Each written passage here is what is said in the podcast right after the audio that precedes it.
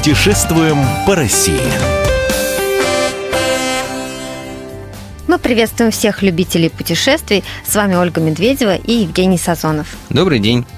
Все знают Донбай как горнолыжный курорт, но об этом мы расскажем ближе к сезону. Осенью же здесь бархатный сезон. В это время здесь больше всего солнечных дней. А ветер, если и бывает, то теплый, южный. Вот почему именно сейчас мы выбрали это направление. Проведет нас по этим местам заместитель редактора КП «Краснодар» Ольга Сухова. Наша справка. Донбай – горная территория в Карачаево-Черкесии. Отсюда по прямой 65 километров до вершины Эльбруса и 65 километров до побережья Черного моря. Южная граница Донбая – Южный Кавказский хребет. Высшая точка – вершина Донбай-Ульген, высотой 4046 метров. Слово «Донбай» на карачаевском означает «зубр». Когда-то в донбайских лесах они бродили стадами. Средняя температура в середине осени плюс 5-10 градусов. Время московское. Навигатор. Самолетом летите до ближайшего к Донбаю крупного аэропорта «Минеральные воды». Время перелета из Москвы около двух часов. Из аэропорта в Донбай можно добраться на такси. Цена проезда примерно 800 рублей за человека. Или на автобусе примерно 400 рублей за человека. На поезде можно доехать до городов Невинномыск, Черкесск, Нальчик или Минеральные воды. Далее на такси или автобусе до Донбая. Маршрут построен. Где поселиться? Гостиниц как дорогих, так и не очень. В Донбайе достаточно. Можно здесь остановиться и в шикарном номере тысяч за 10-15 в сутки, а можно переночевать в небольшом отеле за тысячу э, или две тысячи рублей в сутки. Но есть в Донбайе несколько пятиэтажек, в которых местные жители сдают квартиры. Так что однушку можно снять в сутки за полторы тысячи рублей, а то и меньше. Есть еще гостиница в Донбайе в виде летающей тарелки. Это один из символов поселочка. Но там тоже цены варьируются от полутора тысяч и выше. Но если вы собираетесь насладиться всеми красотами Донбая, то через отель стоит заказать и пропуск, потому что Донбай расположен у государственной границы. И все дороги к главным красотам, то есть ущельям, ледникам, водопадам, ведут через контрольно-пропускной пункт. А там без специального квиточка никого никуда не пропустят. Примерно в человека этот пропуск обойдется в 150 рублей. А где его заказывать, если не через гостиницу, если мы приехали дикарями? Если мы приехали дикарями, там на каждом углу стоят будочки, в которых можно приобрести не только экскурсии, но и получить пропуск этот самый. Что посмотреть? Конечно же, едет в Донбасс, чтобы покататься на лыжах или сноуборде. И многие, правда, считают, что если ты на лыжах не катаешься, делать тебе там нечего. Но это совершенно не так. И тех, для тех, кто вообще не испытывает любовь к катаниям э, в горах, есть много экскурсий в Донбайе. А, потом, и сам поселок, он лежит между тремя ущельями э, живописными. И самая близкая э, цель от этого, к этому поселку – это водопад э, Чертова мельница. Это такой узкий каньон, в котором бурлит зажатая между скал река с названием Аманаус.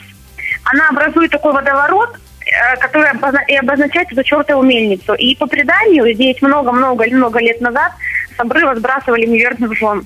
А сейчас туда водят экскурсии, и народ тут любуется, фотографируется красотами. Но девушки а... не спешат идти на, это, на эту экскурсию, я чувствую, да? Помни Нет, историю данного девушки водопада. Бегут, девушки бегут. Какая девушка откажется сделать модное селфи на фоне такого обрыва? Ну, стоит ли побывать э, и полюбоваться и озерами, их очень много. И одно из них, это называется Бадукское озеро. Есть очень красивая легенда, похожая на историю о Ромео и Джульетте, легенда о появлении двух притоков реки Тиберда. Когда Тиберда была мелководной, жили двое влюбленных. Однако родители парня и девушки были против их любви.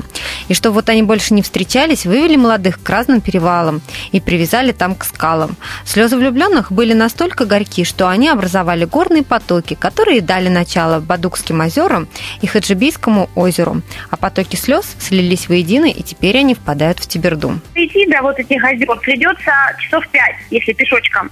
Вот. И поэтому туристы шутят, мол, озера названы так бадукскими, потому что пока до них дойдешь, забодаешься. А если не пешком, то туда на УАЗиках возят народ, а, на небольших таких автобусиках, то с экскурсии тебя привезут, ты полюбовался и увезли тебя обратно в гостиницу. И есть еще такая чудесная русская поляна в Донбайе. Русская поляна, она идет по ущелью Донбаю-Ильен вдоль одноименной реки через лес.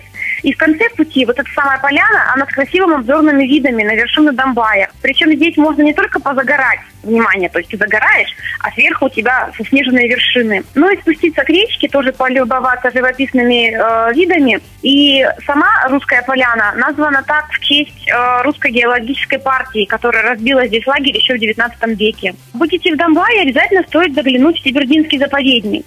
Здесь в вольерах обитают, обитают зубры, волки, медведи, кавказские олени и даже дикие кабаны. Есть в Донбае река, называется Улу Муруджу. И говорят, что там самая чистая вода в Европе. Можно в аренду взять горный велосипед, это к тому, что если лень идти, и покататься на горном велосипеде, поездить, посмотреть, полюбоваться. Также можно взять лошадь и покататься на лошади. Цены тоже не такие уж кусачие там рублей 500, 1000, 2000, все зависит от того, на какое время, на сколько минут, э, на сколько часов нужно взять лошадь и на ней поскакать. А еще в Донбайе есть дельтадром. Ну, правда, полетать между горами на парашюте крылья придется вместе с инструктором. Отдельно пускают только очень опытных и те, которые уже, у которых за плечами не один полет. Сколько это стоит, Оль? Это удовольствие полторы тысячи, две тысячи. На водопады обязательно с экскурсией ехать или можно самим добраться? Или лучше не рисковать? Нет, многие люди приезжают в Донбасс, чтобы даже не берут экскурсии, те, кто там уже, конечно, был не первый раз, и идут, любуются водопадами сами. Но все-таки, если едешь первый раз, стоит взять экскурсию, потому что там гиды все опытные, они первый раз э, в горах, и они очень и легенды расскажут, и покажут, что где происходило, и довезут до всех водопадов. Где пообедать? Лично я, когда была вот буквально недавно в Донбайе, у нас обед обошелся 400 рублей в обычно небольшом кафе, ну, на одного. Мы заказали шулю, плов и айран. Ну, вместо плав, плова можно было ограничиться хычином, это тоже такое местное блюдо. На это ушло 400 рублей, то считайте сами, на двоих 800 рублей. Очень вкусный в Донбайе чай. Его собирают местные травы, собирают травы в горах, и с этих трав заваривают чай, он такой ароматный, он еще обладает успокаивающим эффектом, то есть если ты напряженный, нервный, выпил чайку, и сразу так полегчало, хорошо стало. Давайте подсчитаем, во сколько нам обойдется поездка в Донбай на 7-10 дней. Тур на 7 дней обойдется где-то в 10 тысяч, 13 тысяч человека. В стоимость войдет проезд, проживание, питание завтраками только, и медицинская страховка, ну и несколько экскурсий. Вот. А как я уже говорила, остальное дополнительно придется оплачивать. Это канатную дорогу, прокат снаряжения и там услуги остальных экскурсоводов.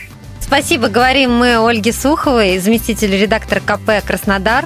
Мы, Ольга Медведева, Евгений Сазонов, прощаемся с вами. Я напомню, что весь архив наших программ можно найти на сайте fm.kp.ru. Мы выбираем для вас лучшие туристические маршруты России.